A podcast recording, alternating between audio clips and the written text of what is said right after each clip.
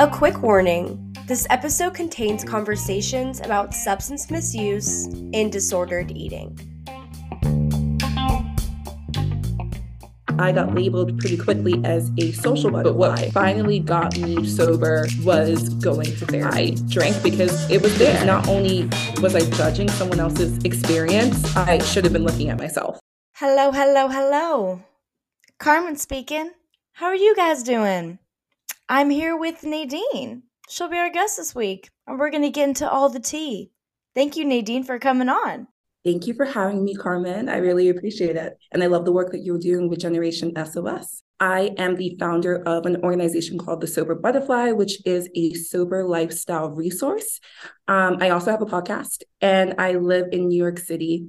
I'm 31 years old, and I'll talk about a little bit later how my life shifted at the big 3 0 and I got sober. But yeah, that's a big, just like a quick rundown. I've been sober for a year and a half. My soberversary date is July 5th, 2021. So right after July 4th, that was a wild weekend that I'll get into later. But yeah. So, what were your drug or drugs of choice? My number one was definitely alcohol. And I do consider alcohol to be a drug and not just a drug, a lethal drug. I first drank and also got drunk at the age of 13. I really want to emphasize the idea that for me, alcohol was definitely my drug of choice. I dabbled in other things, but alcohol use disorder is a spectrum. And so the idea, I'm sorry, the, I think the idea of the sober butterfly came to me from my college um, background because I got labeled pretty quickly as a social butterfly. And so alcohol gave me a sense of freedom that I had never experienced up until that time. So growing up, I was just, I had this epiphany literally today. I was like, I was such a reserved, quiet, introverted child. Um, I was extremely anxious to speak to people I didn't know. I grew up as an only child. And so when I first started drinking, I think the level of freedom that I felt was this idea that I could be uninhibited and I could socialize and I could be this outgoing, witty, charming, funny, um, just elevated version of self when I was in a drunken state because I never drank just to drink. It was always to have the effect, the physical, emotional effects of alcohol. So when I was being in this state of inebriation, I would also then be willing to experiment with other things and put myself in e- even further compromising situations. I went from being a moderate drinker, underage drinker, to at the age of 18, taking it to another level. Um, and then something really unexpected and traumatic happened my sophomore year of college when my father passed away. And I don't even fully know how I picked myself up, but that dark place for me was me consuming more and more I'm mainly drinking more and more, but also experimenting more with the drugs. There was a switch for me. It was no longer, oh, Nadine, this is fun. Nadine is crying, destroying the bathrooms, um, you know, picking fights with people, being more of an aggressor.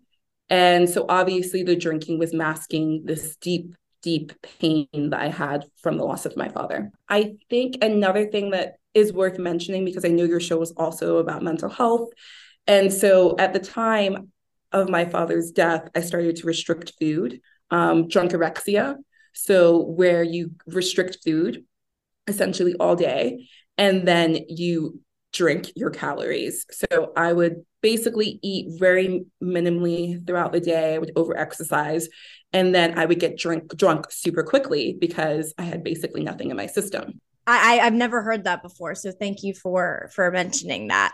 So we're at 19. Father passes away. Where does it go from there? Uh, so I made it to graduation, and then post graduation, I moved to New York. Nadine, it seems like you got some crazy stories for us. Do you care to share any of those? Girl, oh, um, um, there. I'll just cite a, a few. I've been involved in a car chase where literally I had to like flee my car because I hit someone else's car and they called the police, rightfully so. And I was drinking and driving and I abandoned my car completely and somehow didn't get caught. Um, I mean, I got a couple tickets, but like got away with that situation. So didn't fully learn my lesson there. One of the scariest moments was it was Father's Day. This would have been 2000, maybe 15 or 16. And I went out by myself like an idiot. All of a sudden, uh, oh crap, I need to go home. Room is kind of spinning. So I leave the club. And as I'm leaving, I'm about to descend the subway, the stairs to the subway, which wouldn't be a good recommendation either, because at this hour, it's uh, it's well, at probably around like 2 a.m. and I'm drunk and it's just like not safe by myself. But I'm like about to get go down the stairs, and all of a sudden this car pulls up, and I thought I had recognized him from inside the club. And so I was just like, oh, hey, uh, he was like trying to talk to me. So I'm like, oh, hey, uh, can you drive me home to a strange guy? Right. I get in the back. I remember I got in the back of his car, the back, like he's not a taxi driver, but okay. And then I passed out. And the next thing I knew when I woke up, I'm at a gas station looking outside the window. The sun is rising. So there's all this unaccounted time. Um, but there's this girl in the front seat and she starts yelling at me. And she's like, Oh, sh- by the way, this girl was not there when I got in the car. So she's like, oh, my brother took you home. You need to pay for gas, like screaming at me. And I'm like, what's going on? what are you talking about? So I'm fumbling, looking for my stuff. I realize my phone is missing. I had my phone when I got in the car. So now I realize that they've stolen my phone. Fast forward, I end up getting jumped um, because I get aggressive because I'm scared. And also, I'm like, you stole my phone. And the girl get good was crazy. And she jumps me. Literally, now we're outside the car. And she half my size jumps me. She gets on top of me. And I, I just remember vividly not caring at that moment. That's how broken I was. I was just like hit screaming at her. I was like, hit me. Cause she has me like restrained. And i'm like, hit me. I was like, fucking hit me, like screaming at her.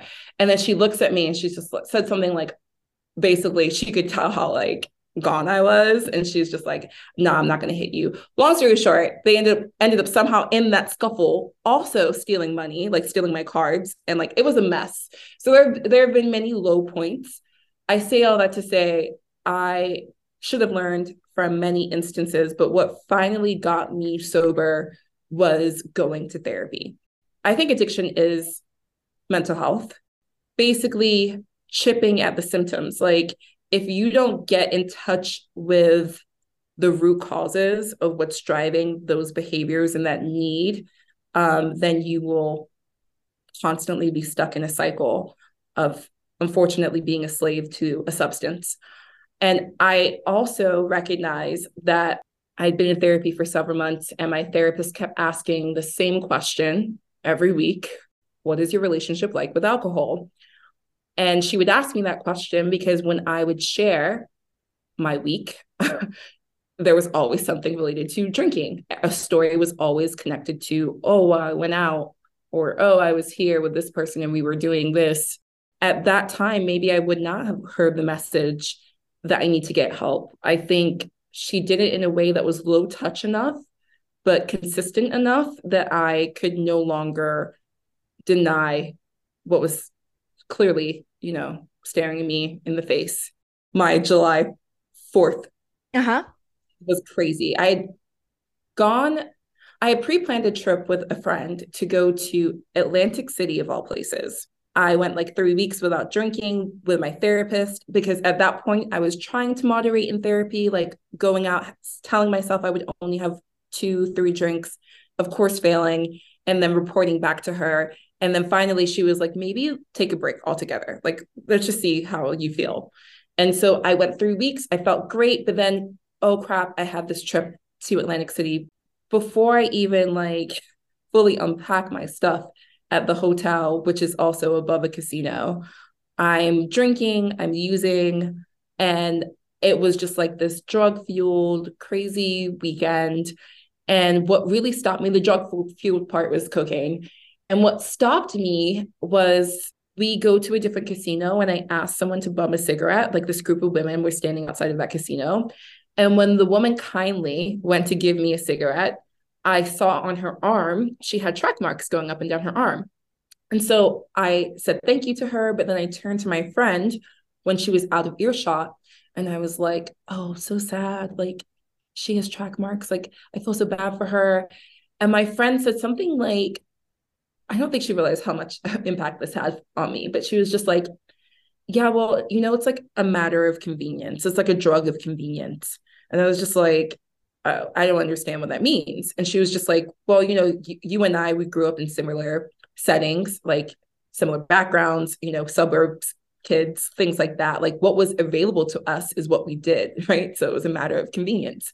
I drank because it was there. Had heroin been on the table, probably would have done that, right? So that just put things into perspective for me. And I was like, oh crap, it's me. Like I am the problem. I am the person that is using anything. Like it doesn't matter what it is. Like it's just a matter of convenience and accessibility. And so that really put things into perspective because not only was I judging someone else's experience, I should have been looking at myself. And I started to look at myself after that. That based on convenience and accessibility. I mean, it's true just like me doing cocaine, like with my rich, you know, affluent friends in, in New York, like, okay, if we were in a different part of the world, right, we wouldn't be doing cocaine, we'd be doing crack. Okay, let's just be honest. And it, it, it actually comes from, we know the same drug. So it's just like these stereotypes, all of these, even the stigmas that exist behind the word addiction or alcoholism or all these all of these labels are really driving people away from getting the help that they need because it's like, oh, I'm not, I'm not going to be labeled this type of person because this type of person looks like this and I look like that. So one of the most divisive ways that you can keep someone sick. Earlier you said that you made drinking your identity. How did you rediscover your identity now that you're sober? And how are you rediscovering those parts of yourself that are no longer you? What does that process look like? Yeah, that's really beautiful. That's a good point because I'm still in this process of mm-hmm. rediscovering who I am, if I'm being honest. I went through a period of depression after I quit drinking because I deemed alcohol at the time as a loss, not a gain, not the sense of sobriety, this new lifestyle I was gaining. I was more so mourning the loss of my like ex toxic lover. That's how it felt. I was trying to still live as this version of self that no longer existed, or it still existed, but like I didn't want to give that person, feed that energy. Mm-hmm. But I had this idea for, in fact, my therapist kind of gave me the idea because I was going on this um, trip. So I was going to like four different countries in like six weeks. And she was like, why don't you document your experiences as a sober person, you know, traveling? Because I'd never done that before. Uh, and so I was like, yeah, good idea. So then I was just trying to brainstorm names um, for my blog. It was going to be like a personal blog. And the Sober Butterfly just came to me. I was like, okay, I'm still going to be social because once again, trying to prove to myself I'm the same version of self. So I was like, I'm going to be social and I love butterflies. So the Sober Butterfly. And so I did a great job of documenting what it was like to travel sober. Um, and I think getting out of my routine was helpful for me um, because no, I was no longer going to these places that didn't serve me, and I was no longer surrounding myself with people who were. There was a mix of people who were not supportive, and I don't think it's intentional. I had a lot of resentments built up towards certain individuals who I felt should have been more supportive. But at the same time, I can't fault people who don't know better. And I think getting in connection with other sober people everything took off from there. That's when I felt like, okay, this is not a phase. This is not an experiment where I'm just like, how do I feel? This is me optimizing my, my life and regaining a sense of true control. Personal values come from a person's deep intentions about how they want to live their lives. They influence behaviors, thoughts, feelings, choices, etc. How have your values shifted now that you're sober? now i think the biggest core value that has, i've seen change for me is honesty i think so much of my addiction and so much of my sickness was me not being honest with other people but more importantly me not being honest with myself. Control is also something that's been big in my life like me trying to control situations when i felt like i didn't have control. I, I don't want to put other people's story on blast. It's connected to mine, but let's just say in my family, addiction is also big. And I was for so many years tormented by trying to control other people and their relationship to alcohol. Um, when Carmen, I should have just been looking at myself. I should have just been looking at myself because here I am trying to control other people and their drinking. And the irony is, when I got sober, the person that I was most concerned about drinking also got sober. So it's this idea that like I I just I don't know, there were miracles that just happened in my life that I owe it all to my sobriety. Nadine, would you mind plugging in your socials so all of our listeners can follow and support you? So my socials are all pretty much under the handle at the period sober butterfly. You can't forget that period, guys. You got to put the dot.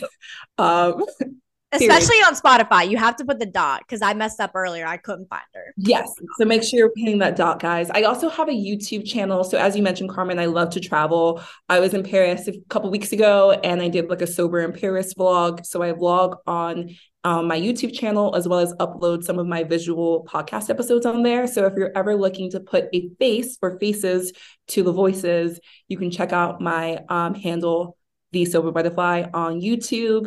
And I also just started started a newsletter, which is getting a lot of good feedback. So I love to feature different sober people in the community.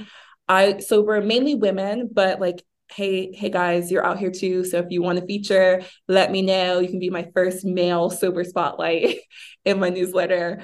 And yeah, I just elevate voices, often those who have been marginalized. So I like to feature a lot of like black and people of color also on my my show because I think for some reason in this recovery space, there's less of us out here. And I don't think that's because the stats say there's less of us out here. I think it's just like less representation. And so I really want to make sure that I'm as often as possible able to capture the voices of those who feel like either there's more stigma attached to addiction, but really just highlighting just how amazing life can be optimized without substances. Like you really don't need anything to live your best life. And that's the point of the Sober Butterfly. It's a sober lifestyle resource. For more conversations like these or to find a support system near you, go to generationsos.org.